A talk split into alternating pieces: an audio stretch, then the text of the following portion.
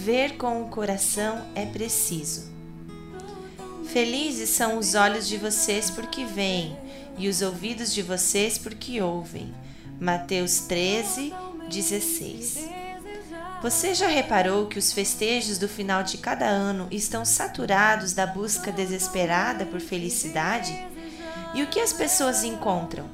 Não é cansaço, desencanto e ressaca? Jesus promete a seus seguidores que serão felizes.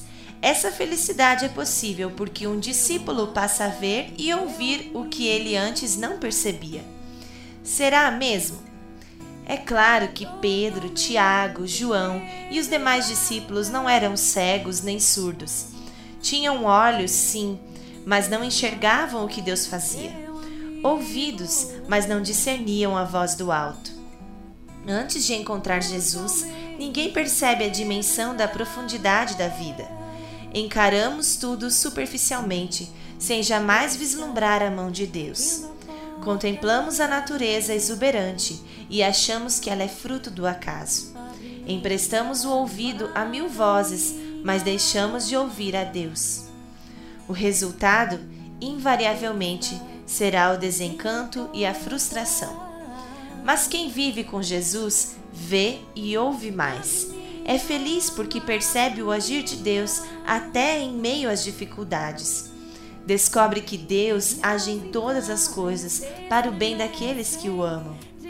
Descobre a felicidade que transforma a vida. Quando, em 1945, homens da Gestapo levaram o pastor Dietrich Bonhoeffer à execução, ele terminava de pregar sobre Isaías 53, 5. Mas pelas suas feridas fomos curados.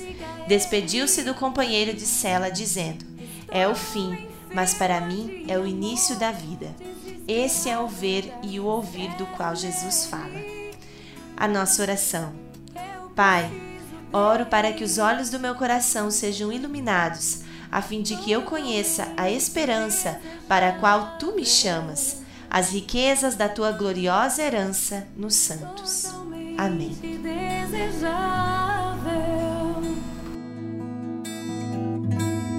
Totalmente desejável.